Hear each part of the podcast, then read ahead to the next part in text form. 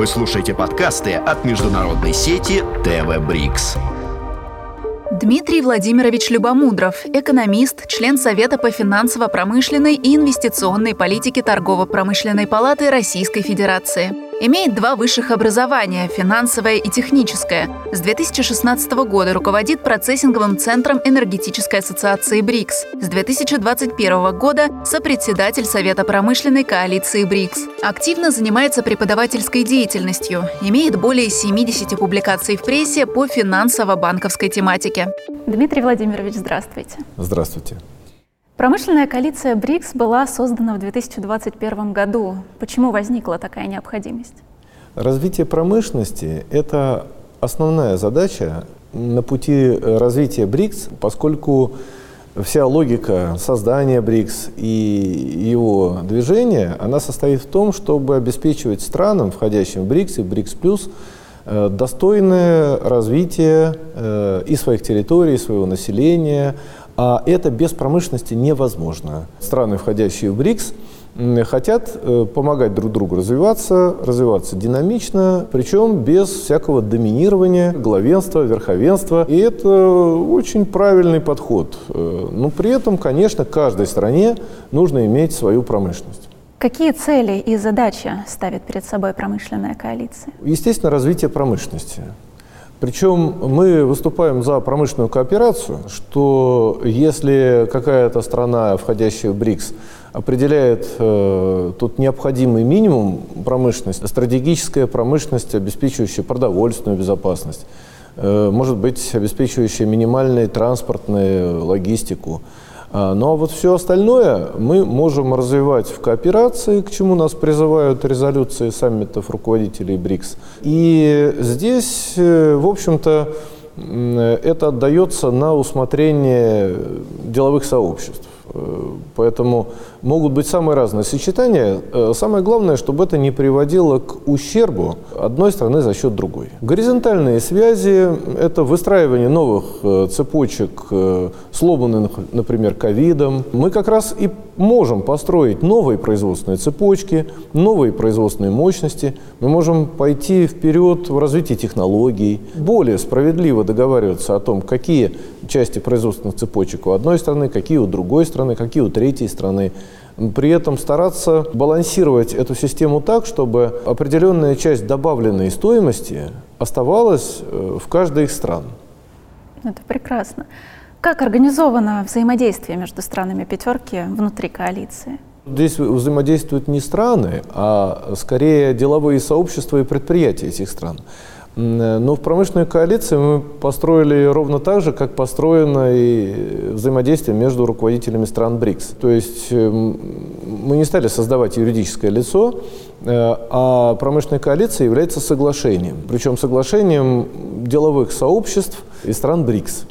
Это различные ассоциации и Объединенный центр делового сотрудничества БРИКС.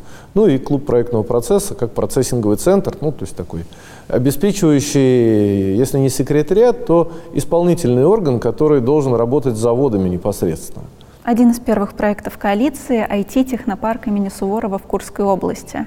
Как организована его работа и что там происходит? Ну, по названию ясно, что это IT. Э, это самое передовое направление э, во всем мире, наверное.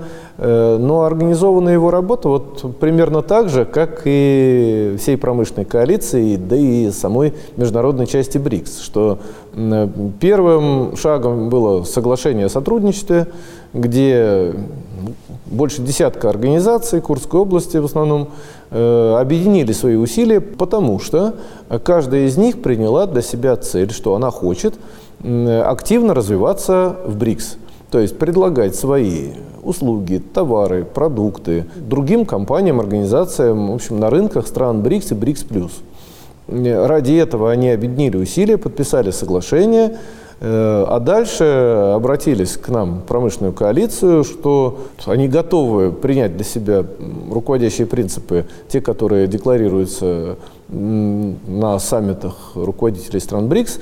И э, мы с ними тоже подписали соответствующее соглашение и начали готовиться э, к тому, чтобы предприятия, которые э, будут входить в этот технопарк, могли выходить на страны БРИКС+, предлагать им варианты сотрудничества, готовить экспортные варианты продукции, то есть сам вход, например, для предприятия бесплатный. То есть никто за него даже денег не берет. И каждое предприятие, каждый завод может открыть э, сначала виртуальный производственный участок э, на территории технопарка, э, а затем и вполне реальный. Если на виртуальном участке можно пригласить туда инженеров из Э, предприятий стран БРИКС, БРИКС+, посмотреть, э, например, с помощью шлемов виртуальной реальности или очков, э, как выглядит то или иное изделие, как выглядят чертежи, попробовать согласовать техническое задание, попробовать согласовать, ну, например, особенности экспортного варианта того или иного изделия для разных регионов. Ну, я по первому высшему образованию авиационный инженер-конструктор-технолог. Я достаточно неплохо знаю, что это такое. Когда, например, делается один и тот же прибор э, в экспортном исполнении для Африки, то конструктор понимает, что там жарко и сухо. А если он делается для Индии, то там жарко и влажно. А если он делается для Арктики, то там холодно. И для каждого региона мира совершенно разные. Коннекторы, резинки, провода, покрытие, все разное. Ну, как и другие параметры этих заданий. И все это надо согласовать, особенно если этот продукт будет делаться по кооперации. То есть, например, движки китайские, платы электронные индийские, допустим, корпус российский, ну и так далее, и так далее. Это значит, что инженеры из всех стран, входящих в эту конкретную производственную кооперацию, они должны посотрудничать, согласовать между собой чертежи и так далее. Век э, информатизации и цифровизации, конечно, более эффективно это делать с помощью э, ну, каких-то виртуальных технологий. Поэтому мы идем впереди планеты всей. Первый э, шаг сотрудничества, он такой вот виртуальный. Ну а потом надо решать вопросы, а кто будет обучать сервисных инженеров, кто будет поставлять запчасти, а кто будет обеспечивать в разных странах там ремонт и обслуживание. Э, вот это тоже задача IT-технопарка имени Суворова. Почему Суворова? Да? Э, девиз у Суворова был «быстрота и натиск». Э, ну и, естественно, смекалка. Очень уместно, что мы свои национальные лучшие традиции привносим и в деловой оборот. Никто не возражает. А каких еще проектов нам ожидать от промышленной коалиции? Может быть, есть уже какие-то планы? Есть, конечно, планы. Э, у нас у каждого завода, входящего в коалицию, есть какие-то уникальные совершенно разработки. Ну вот, например, ведущий в мире НИИ и завод по э, лазерным технологиям. То лазерные дальномеры, лазерные гироскопы, прочие приборы, которые по большинству параметров э, они превосходят э, все, что есть в мире. На основании э, гражданских версий этих приборов можно делать совершенно уникальные вещи, которыми будут пользоваться страны БРИКС и БРИКС+. Но вот мы в этом очень сильны. Например, китайские товарищи, они сейчас, наверное, сильнее в изготовлении микросхем. Ну вот уже, пожалуйста, вот вам поле для кооперации, где мы сильнее в этой сфере. Они очень сильны в сфере, например, изготовления микросхем. Например, завод «Спецмаш», э, участник промышленной коалиции, они вагон сделали измерительный для РЖД, который может мерить не только там, колею, но и отклик геоподосновы, то есть э, качество э, той земли, по которой едет этот вагон. Может быть, там подземная река подмыла это полотно, оно снаружи-то оно выглядит неплохо, но на самом деле, если поедет тяжелый состав по этому участку, э, в какой-то момент она может осесть, разрушиться, состав опрокинется. И вот таких технологий в мире-то нету. Э, это наши уникальные технологии. А вот железные дороги есть в каждой стране. И каждая страна БРИКС плюс, я думаю, захочет иметь такой вагон. Э, ну, хотя бы один на страну. Э, это просто маленькие примеры того, что каждое предприятие, если хорошо подумает, чем оно может атаковать, в хорошем смысле, для того, чтобы выбрать все лучшее, то, что у нас есть, и в каждой стране БРИКС. И предложить это сначала товарищам по коалиции, э, ну а потом и всему миру. Сколько на сегодняшний день членов коалиции и как к ней присоединиться, как стать ее участником? Ну, несколько десятков. Э, я говорю неопределенно, потому что есть много заявлений, есть 25 э, заводов, которые уже не просто оформили свое членство, они предложили какие-то изделия. Есть предприятия, которые только-только заявки подали, но еще не оформили членство. Есть те, кто подали, оформили, но еще не определились, какие изделия они хотят выдвинуть. То есть э, много ступенек. Э, ну, здесь никто не гонится за количеством. Э, здесь нет ничего обязательного. И вступление предприятия в промышленную коалицию является бесплатным. Э, но есть один нюанс, что в промышленную коалицию может вступить только промышленное предприятие. Больше никто. То есть э, только тот, кто делает какую-то материальную продукцию, именно материальную. Э, все остальные э, тоже могут сотрудничать, ну, подписать соглашение о сотрудничестве, например, и сотрудничать. Но участниками коалиции могут стать только именно заводы.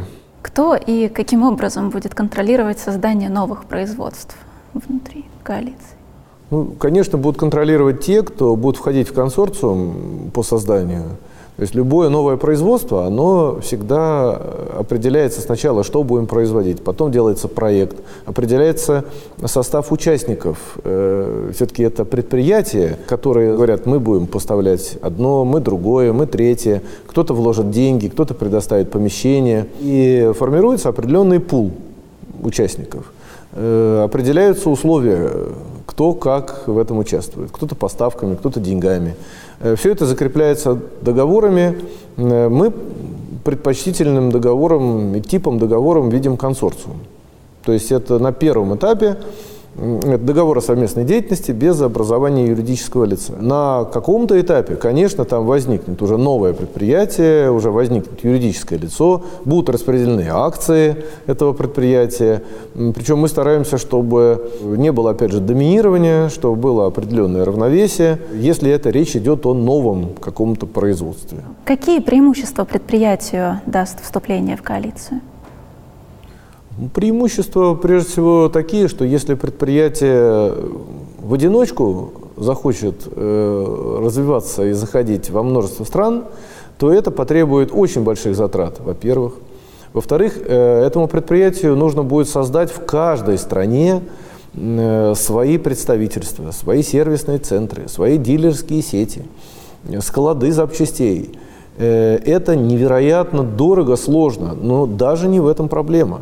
Если взять какое-то очень мощное предприятие, то э, тогда э, местные конкуренты начнут ему противодействовать, потому что э, вход предприятия на рынок другой страны означает его жесткую конкуренцию с местными. А местным зачем это надо? А вот когда местный завод вступит в промышленную коалицию – и он уже за стол, вот такой вот круглый стол, как здесь, в торгово-промышленной палате, сядет одно предприятие из этой страны, наше предприятие. И местные спросят, а мы тут где?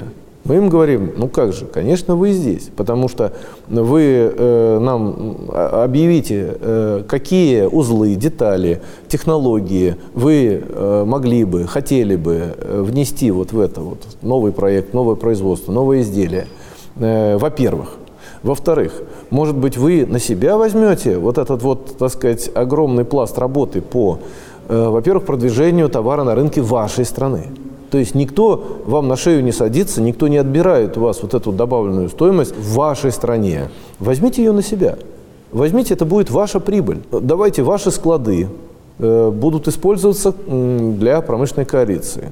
Для вот этих товаров э, вы же участник будете этого проекта, э, это отчасти ваше. Э, значит, сервисные центры, дилерская сеть. Когда мы в каждой стране говорим, ну давайте вот в этот рынок свой, так сказать, сами обслуживайте, продвигайте, привлекайте местных партнеров, заводите их в коалицию. Так что принцип равновесия, который декларирован лидерами наших стран, он здесь в полной мере может применяться. Эксперты довольно высоко оценивают производственный потенциал БРИКС. На ваш взгляд, какие направления взаимодействия стран пятерки в этой сфере э, наиболее перспективны?